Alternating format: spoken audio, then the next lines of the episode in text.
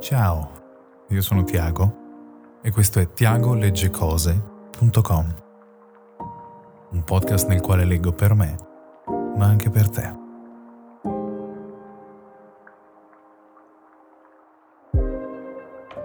Ho riflettuto su quale fosse la lettura più adatta per questa data così particolare come il ventuno di dicembre del duemilaventi. Non è soltanto il solstizio d'inverno di quest'anno, difficile per molti, difficilissimo per altri. È anche la data di un evento astronomico che non si ripeteva da più di quattrocento anni e che con un ritmo incessante continuerà a scandire il tempo nel nostro sistema solare. Sto parlando della grande congiunzione tra Saturno e Giove, che in questi mesi si sono avvicinati gradualmente fino all'evento risolutivo di questa notte, in cui sembreranno una stella. Sembreranno una cosa sola. Non vedo l'ora di assistere a un evento così grande e di portata così immensa come questa grande congiunzione tra due dei pianeti più belli del nostro sistema solare.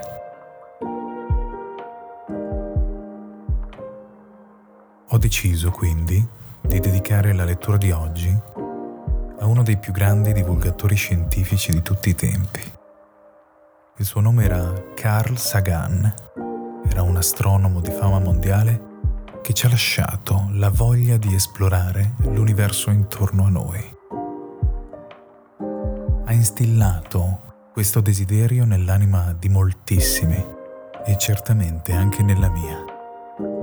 E quindi oggi intendo rendergli grazie utilizzando le parole che ha scritto in seguito ad una fotografia che una sonda chiamata Voyager uno ha scattato a oltre sei miliardi di chilometri dalla Terra, ben oltre le orbite dei pianeti di cui godremo la luce questa notte.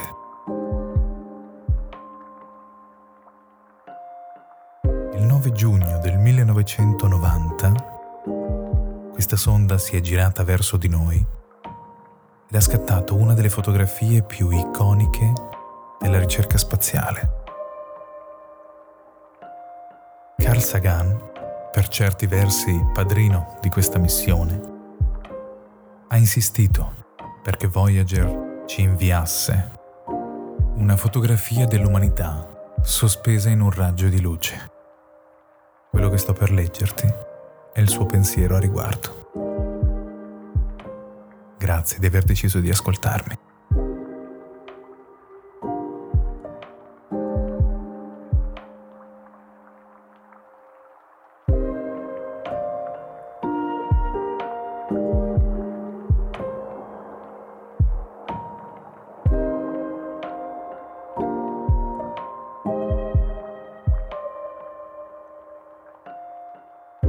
Pale Blue Dot di Carl Sagan.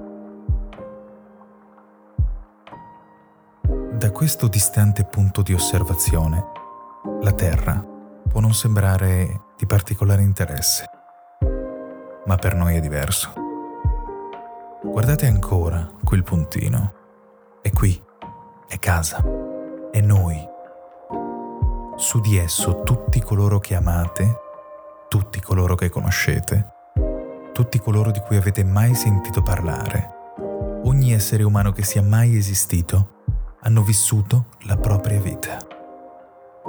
L'insieme delle nostre gioie e dolori, migliaia di religioni, ideologie e dottrine economiche così sicure di sé, ogni cacciatore e raccoglitore, ogni eroe e codardo, ogni creatore e distruttore di civiltà, ogni re e plebeo, ogni giovane coppia innamorata, ogni madre e padre, figlio speranzoso, inventore ed esploratore, ogni predicatore di moralità, ogni politico corrotto, ogni superstar, ogni comandante supremo, ogni santo, Ogni peccatore nella storia della nostra specie è vissuto lì, su un minuscolo granello di polvere, sospeso in un raggio di sole.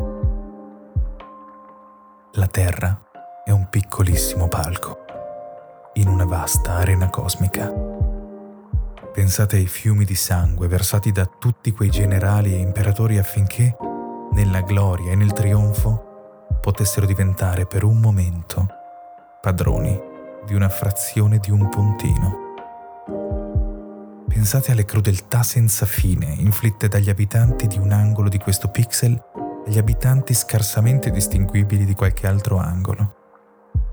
Quanto frequenti le incomprensioni, quanto smaniosi di uccidersi a vicenda, quanto fervente il loro odio. Le nostre ostentazioni, la nostra immaginaria autostima, l'illusione che noi abbiamo una qualche posizione privilegiata nell'universo, sono messe in discussione da questo punto di luce pallida.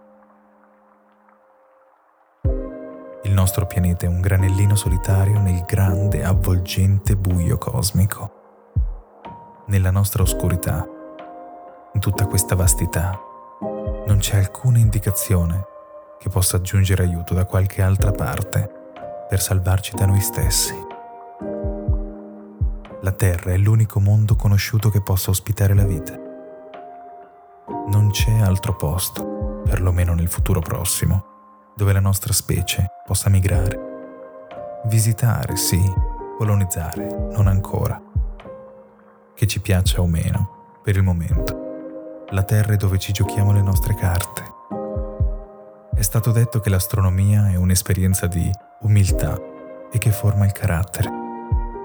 Non c'è forse migliore dimostrazione della follia delle vanità umane che questa distante immagine del nostro minuscolo mondo.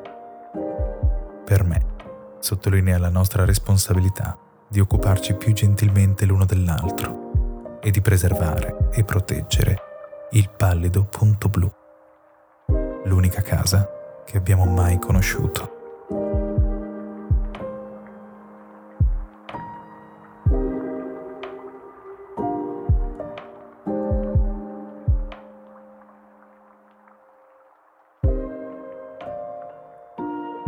Non credo ci sia molto da poter aggiungere a parole così potenti come quelle che ho appena pronunciato.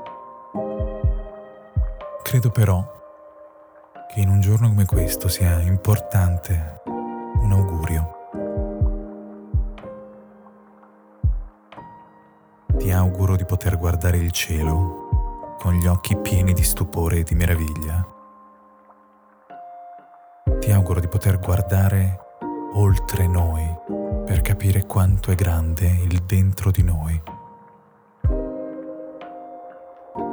Ti auguro che tutto ciò che cerchiamo, come specie, come singoli individui, come animali o come famiglie, possa trovare risposta in una nuova era che sta cominciando proprio in questo momento.